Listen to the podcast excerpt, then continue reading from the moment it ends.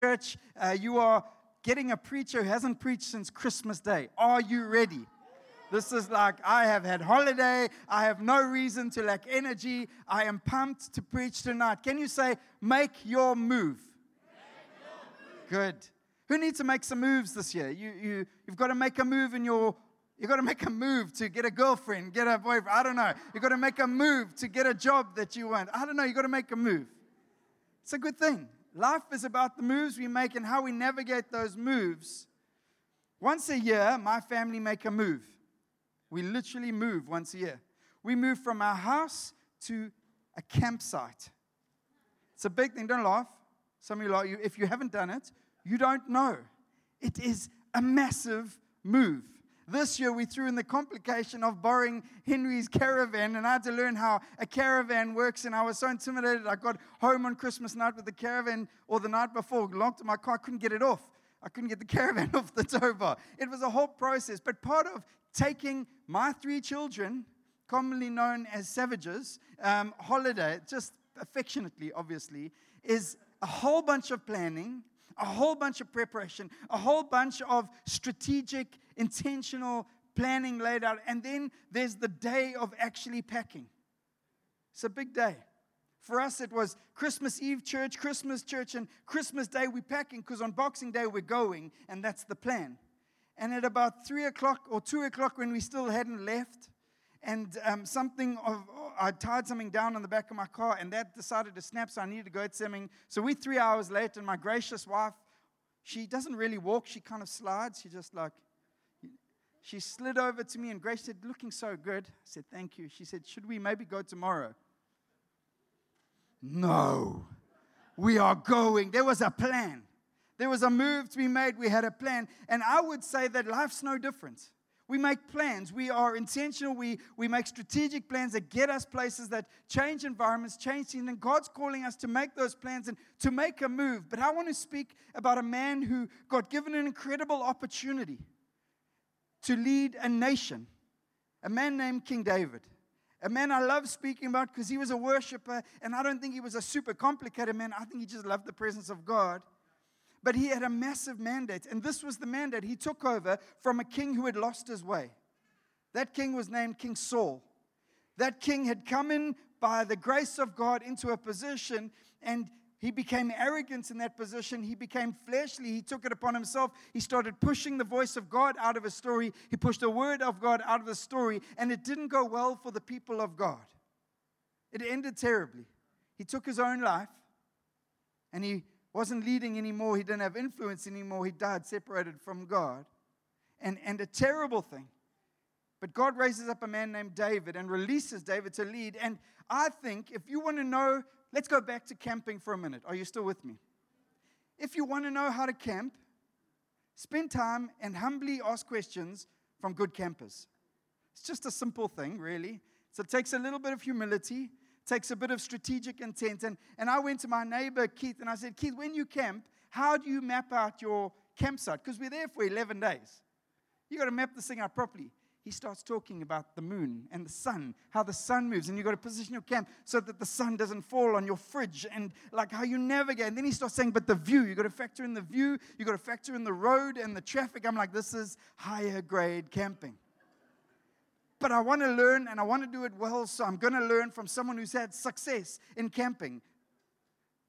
But in life, we got to learn from people who've had success in following God and seen his kingdom come. This King David, he led the people of Israel into the greatest era they'd ever known, called the golden era of the Israelites. Their borders were pushed back, their enemies were pushed back. They saw economic reform, they influenced the world, and they were pulled back to a people who worshiped and knew their God.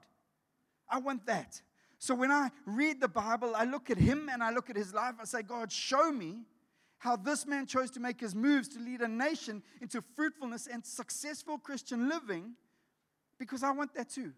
I want it for my life. I want the godly ambitions. I want success in them. I want success for my marriage. I want success for my family. I want success for you.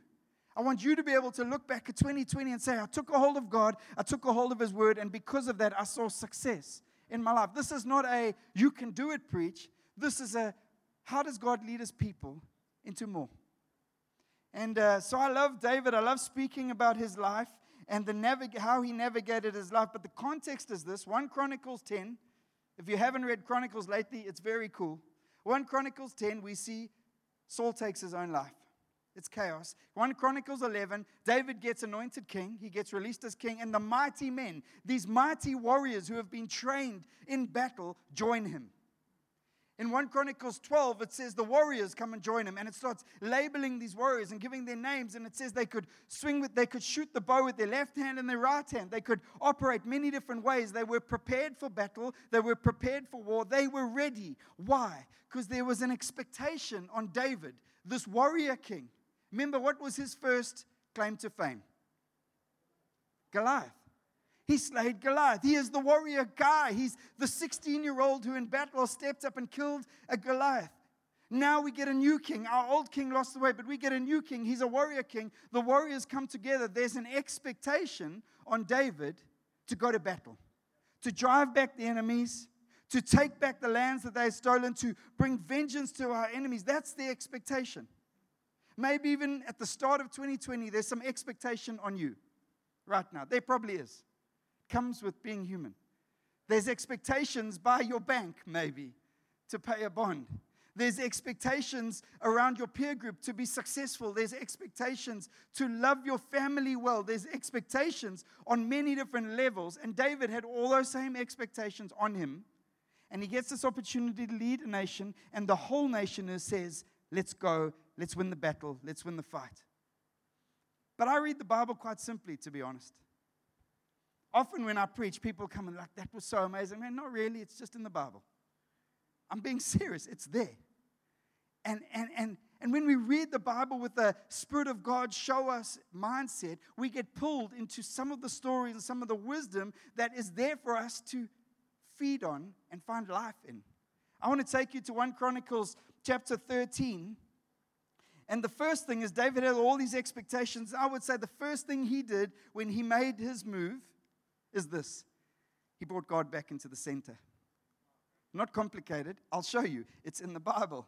1 Chronicles 13, verse 1. David conferred with each of his officers, the commanders of thousands and commanders of hundreds. He said to them, to the whole of the assembly of Israel, If it seems good to you, and if it is the will of the Lord our God, let us send word of far and wide to the rest of our people throughout the territories of Israel, and also to the priests and Levites who are with them in their towns and lands to come and join us. Let's just stop there.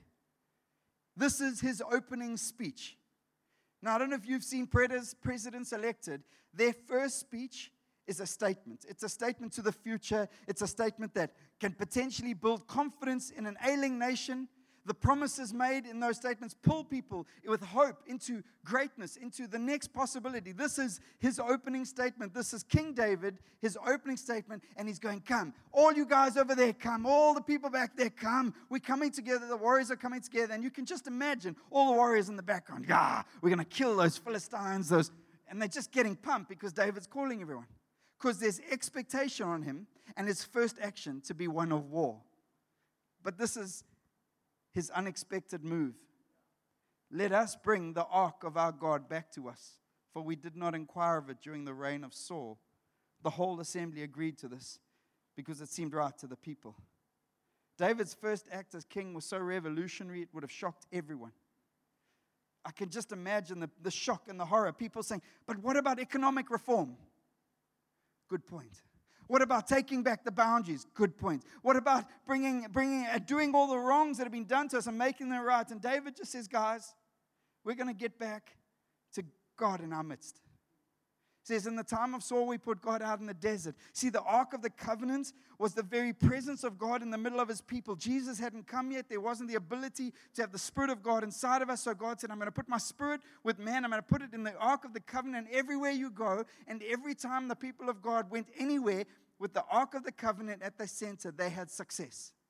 But when they took the ark, the presence of God, and they got arrogant and proud, and they put God on the outside of their camp and in the desert, things went poorly.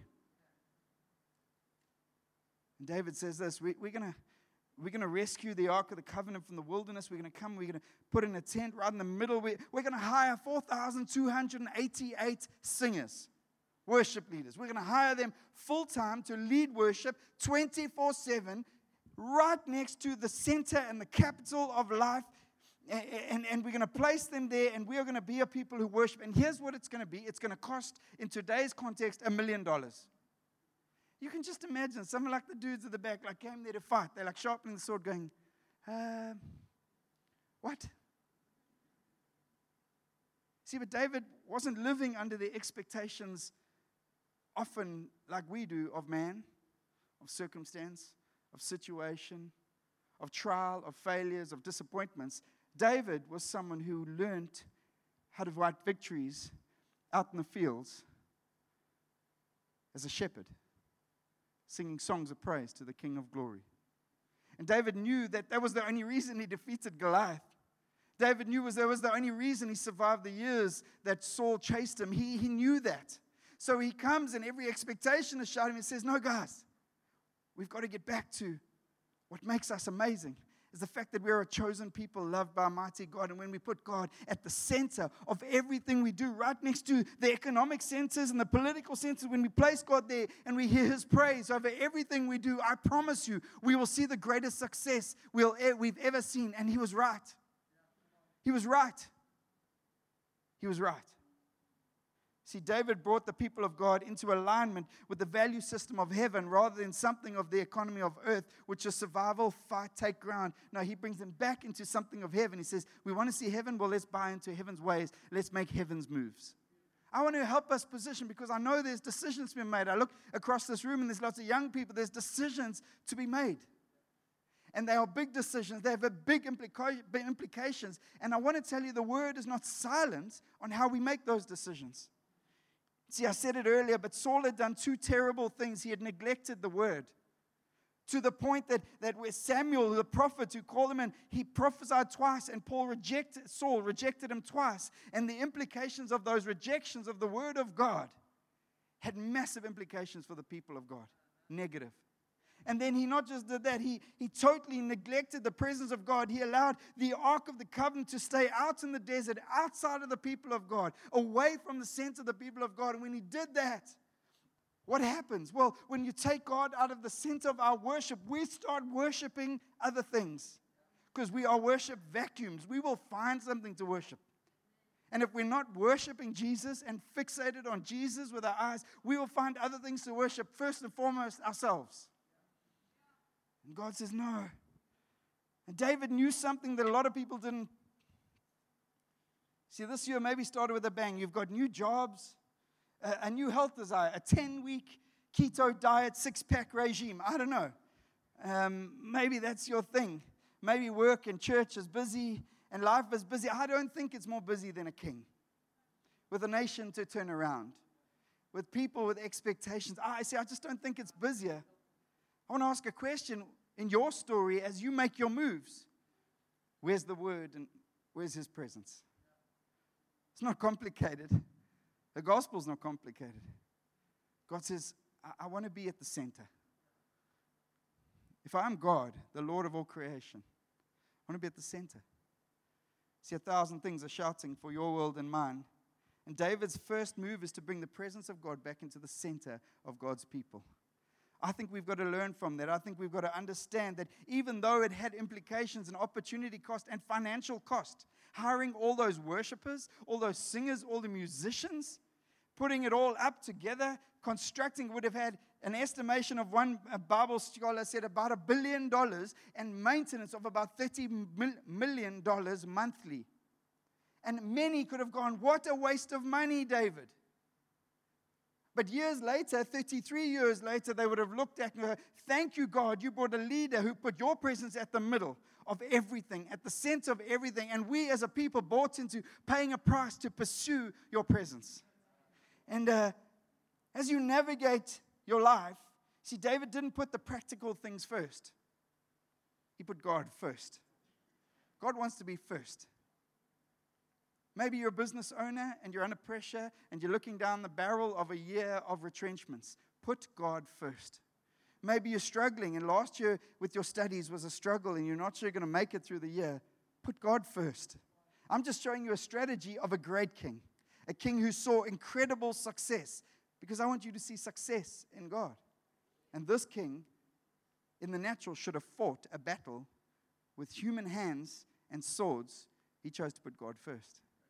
Secondly, I want to tell you this his strategy, and again, I'm just reading the Bible. That's 1 Corinthians, verse chapter 13. 1 Corinthians Chronicles. Thank you. Just testing, and you alone passed. Get that lady a coffee, please, after service. Ah, but 1 Chronicles 14, the very next chapter, what's David's next action? It says this when the Philistines heard that David had been anointed king over all Israel, they went up in full force to search for him. But David heard about him and went out to meet them. Now the Philistines had come and raided the valley of Rephaim. So David inquired of God, Shall I go and attack the Philistines? Will you deliver them into my hands? The Lord answered him, Go, I will deliver them into your hands. So David and his men went to Baal Perazim, and there he defeated them. He said, As waters break out, God has broken out against my enemies by my hand. So that place was called Baal Perazim. The Philistines had abandoned their gods there, and David gave orders to burn them in the fire. Welcome to the Bible. Once more, the Philistines raided the valley. So David inquired of the Lord again, and God answered him Do not go directly after them, but circle around them and attack them in front of the poplar t- trees. As soon as you hear the sound of marching on the tops of the poplar trees, move out to battle, because that will mean God has gone out in front of you to strike the Philistine army. So David did as God commanded him, and they struck down the Philistine army all the way to Gibeon to Gezer. So David's fame spread throughout every land, and the Lord made all nations fear him. Who were the Philistines? They were the age old enemy of the Israelites. They had always been their enemy. They were always there. They were always attacking. Who did David defeat? Goliath, a Philistine. These were the enemy that had been around for many decorations. And the first thing David does when he gets main king, decorations is the thing. Christmas decorations. We still have them, Josh. Decorations generate. It's been a long day. We're going with decorations. Can someone please escort this man out of the building? Generations, people, stay with the program. But these guys had been their enemies for generations. First thing David does, bring the presence of God into the center. Second thing he does, and I love the confidence of this, and I want to encourage us as we make our move this year. When the Philistines heard that David had been anointed king over all Israel, they went up in full force to see. they sent the A team, the B team, the C team, everyone. They sent everyone in full force to see David. But David heard about it and went out to meet them. He just goes out to meet them. He doesn't send someone else in case they get killed. This is David. He is confident in that God had placed him in this role to be king at this time. He puts the presence of God at the center. He says, God, you are with me. And he goes out to meet them. Will you go out to face your enemies this year? What about enemies like apathy? Will you face it? What about enemies like disappointment and pain from the past? Will, will you face it? Will you go out to face it? Not send someone else, not hide behind some excuses and self justification. Will you go out to face it? Because when I look at David's life, if I see it as something of a strategy for life and success in God's stories in our life, we call to God and face our enemies. I love it. It carries on. David asks the question. He says, Now the Philistines had come and raided the valley. So David inquired of God, Shall I go and attack the Philistines? Will you deliver them into my hands? The Lord answered him, Go, I will deliver them into your hands. Let's just process this. He's the king who defeated Goliath as a 16 year old. He's the guy the mighty men have come to serve. He's the guy the warriors have gathered around. The army is around. The expectation of the nation is we are going to drill the Philistines. And David goes, I'm just going to ask God. You see, I, I think too often we get too arrogant. We've maybe won a, big, a victory, a battle along the way. And so we think, well, I don't need to ask God. We make some assumption and presumption and we call it faith rather than faith, which is God, this is your battle. Should I go and fight them? I don't know if you see something there. I see humility. I see something powerful. I see something dependent on the Almighty King of Kings. And they get the victory. But I love it. Immediately, the silly Philistines, they did, didn't learn, they come back again. They attack again. And what does David do again? He asks But this time, God doesn't say, you just go with your strategy. God says, go stand around the poplar trees, and when you hear the winds of the troops in the tops of the trees, know that I've gone before you and I will give you victory. And David, what does he do? No, God, we don't need the poplar trees. No. He inquires of God and then he listens. See, we start justifying and making plans saying, God, you give us victory in other ways. I look at the greatest king that this earth was ever given outside of Jesus and the strategy for making his move. He puts God in the center, and then what does he do? He asks God. And he listens. And he positions himself for victory upon victory and to take a nation. You see, how are, how are you facing debt in your life? I'm talking financial, emotional, relational, whatever it is. How are you facing that enemy? Maybe it's been around for years. Are you facing it? Or you shoved it away in a corner or hidden away. No, the Bible says you want a strategy to make your move, face it. Go out and meet it. And then ask God for the way to defeat it. Because there is no enemy that can stand against the Almighty God. And we either believe that or we don't.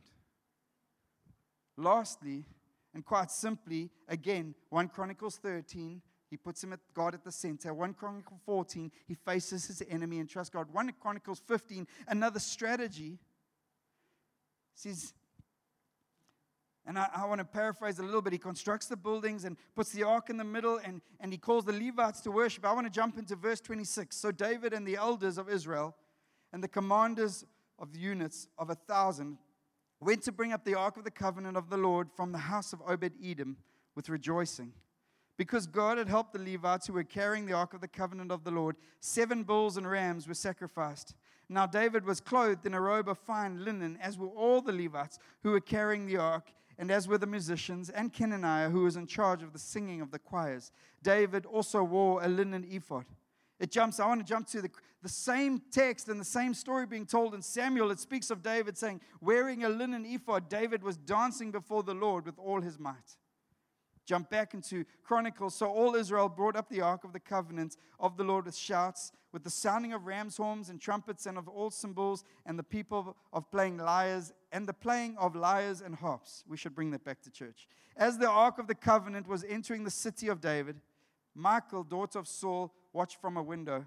And when she saw King David dancing and celebrating, she despised him in her heart. I don't want to focus on Michal. I want to focus on this king who puts God back in the center who faces his enemy, his age old enemy, generational enemy, people's enemy. And then lastly, he worships God. He doesn't just worship God in private. He chooses the most public moment the nation's ever known, the coronation moment, the moment they're unveiling this temple of worship and his grand narrative is being unveiled for a people's future. He chooses that moment to take off the robes that he had been given, the robes that Saul probably wore with pride put badges all over. I don't know what they do in those days. Fancy. David chooses to take off those robes, take off the status of a king, and worship as a priest in his linen ephod. He chooses to humble himself before a nation, and he says to the heart of a nation, We will no longer be a people who put God on the outside. We will be a people who will worship the living God with passion and truth and exuberance. That's who we will be. And when we are those people, we will see success we will defeat our enemies. We will push back economic lines. We will have impact and restoration and reformation. We'll see all those things. But the strategy is not complicated. Put God back in the center. Face your enemies and worship the living God. David I love Psalm 24. It's probably written as he's ascending the hill with the priest, carrying the Ark of the, the Covenant, calling people into this praise of worship. He's declaring that, that the Lord, everything is the earth's and everything in it. And I want to jump to the end as he makes the statement Lift up your heads, you gates. Lift, be lifted up, you ancient doors, that the King of glory may come in. I want, to, I want to say he wasn't just speaking to a nation and putting some, some practical pictures on lift up gates of the kingdom. No, he's speaking to the hearts of a nation. He's saying, In your heart, will you lift up the gates so the King of glory can come in? He's speaking to your heart and to my heart in the busyness of our world, in the expectations of our world. Will you lift up the gates so the King of glory can come in? The gates of pain and disappointment and all the things that hold him on the outside because we think we've got it all together. We lift up the gates. See, make your move at the start of 2020, a new decade. I'm so excited for the future of our church. And we, as we take these 21 years, we look back. That's why we're calling the church at this time to do something a bit different, a bit radical. Maybe you're sitting here going, that is nuts. We're not calling you to 21 days of water fasting. You will struggle. but we'll clarify next week and the week after as we have two Sundays before we fast what it'll look like and what we want to call the church. But you know what? Revival start when people fast and pray. Cities and nations change when people are called and they respond to a radical, wild, doesn't make sense call to fast and pray. See, David's strategy for the nation of bring God into the center didn't make sense, wasn't practical, but it brought revival to a dying nation. We need revival. And God's got to start with us.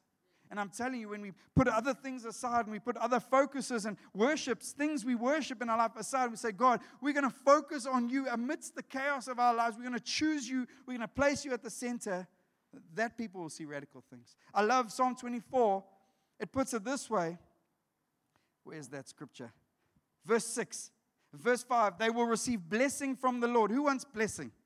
And vindication from God, their Savior. I want that. Such is the generation of those who seek him, who seek your face, God of Jacob. It's not just for everyone. You can't just hang out at church and you're going to stumble into the successful Christian life. I don't think that's how it works. But it's also not complicated. And David gives us a model as this king. He says, In the busyness of life and the expectations I live under, that you will live under too. Number one, put God at the center. Maybe for you personally, it's your time, it's your focus, it's your attention, it's reading the Word of God for yourself. Maybe it's doing together in a 21 day fast and trusting God to heal an amazing lady named Suzanne who's in hospital right now and needs a touch of heaven to save her life. Maybe you want to be a part of that fight. That's what I want to give my life to. I want to trust God for miracles. See, King David, when a king can prioritize the presence of God, I, I think we can. Secondly, he faces his enemies. Why? Well, how? You, you step out and then inquire of God. A lot of Christians hiding in church sometimes, maybe even hiding in life, saying, God, God, you get my enemies, I'll just praise you. And I don't think that's what God shows us. He shows us a man a king, a worshiper who steps out and faces his enemies and then inquires of God. And secondly, worship God. Worship God. I'm not talking just on a Sunday, that's part of it. But worship God. When you lost someone you loved this week and you got no other answers and you can't answer all the questions, worship God. That's Jess, and her mom lost her husband this week, and her mom Janine sat in that chair this morning and worshipped God. Why? Because she has a future, she has promises in the living God, and her husband Ron is with the King. With full confidence and assurance, we know that. So she can sit there and she can make a decision, a strategy for life and abundance to worship God. Will you make the same decision? See, David, was he crazy or inspired? Hiring 4,288 worshippers, calling the king, calling people. Well, time tells us, and history tells us, and the Bible tells us, he was the greatest king that ever lived. The greatest. Can we stand together? I, I want to give you something of a charge for this year. I want to give you something of a, a challenge from this life, this story, this man's life and story, who we love to speak about for good reason. Jesus chose to come in his line. But I want success for you. And I want success for me. I want success for my family. But the Bible says success is not going to come by choosing your own way. Humble yourself, surrender. I look around, there's young people with promises, and in the natural, you could do amazing things and on your own and your own ability, you could probably achieve amazing, amazing things. But partnering with the living God, you'll see miracles. You'll see mountains move. You'll see the impossible made possible. You'll live the dreams. And it's on the other side of a few simple things. Put God at the center. Face your enemies, even the ones that have been around a long time, and worship God. I learned to worship as a 14, 15 year old school kid in a house in Glenwood, doing all night prayer meetings that I didn't know what I was doing there, and my mates thought I was nuts. But I learned to worship God and to pursue Him. And every man and woman's got to go on that journey, and nations have to go on that journey. But when we go on that journey, we'll see miracles. There'll be challenges. David had challenges. David stumbled. But he died a man who knew his God. He died a kingdom on the other side, extended and full of life. I, I want that to be my story. I want it to be your story. Can we close our eyes? And if you're here tonight and you're saying, actually, I, I want God's ways. See, when you choose God's ways, you get heaven's results. If you're there and I'm putting my hand up, will you lift your hands with me tonight? Say, I want heaven's results in my life. I pray, Spirit of God, for every person tonight. Give us the courage to put you at the center, to declare to our souls and the world around us that only you, Jesus, satisfy our souls, that only you, Father, are the one who satisfies my every part, that only you, Spirit of God, can lead us to life and life abundant and show us the Father. Give us courage for that journey. Then allow us and give us courage and power to face enemies. Face your enemies and defeat them. Lacking confidence, face your enemies. Face and inquire of God, and lastly, worship Him. Praise Him, which means taking some other things that would present themselves as worship worthy in our lives and saying, You're not. There's only one. His name is Jesus. And when other things rise up, bring insecurity and pain, just declare there is only one. His name is Jesus. And he is worthy of all praise, all honor, all glory. Praise the King of Kings. He is worthy. I pray your blessing upon your people, God.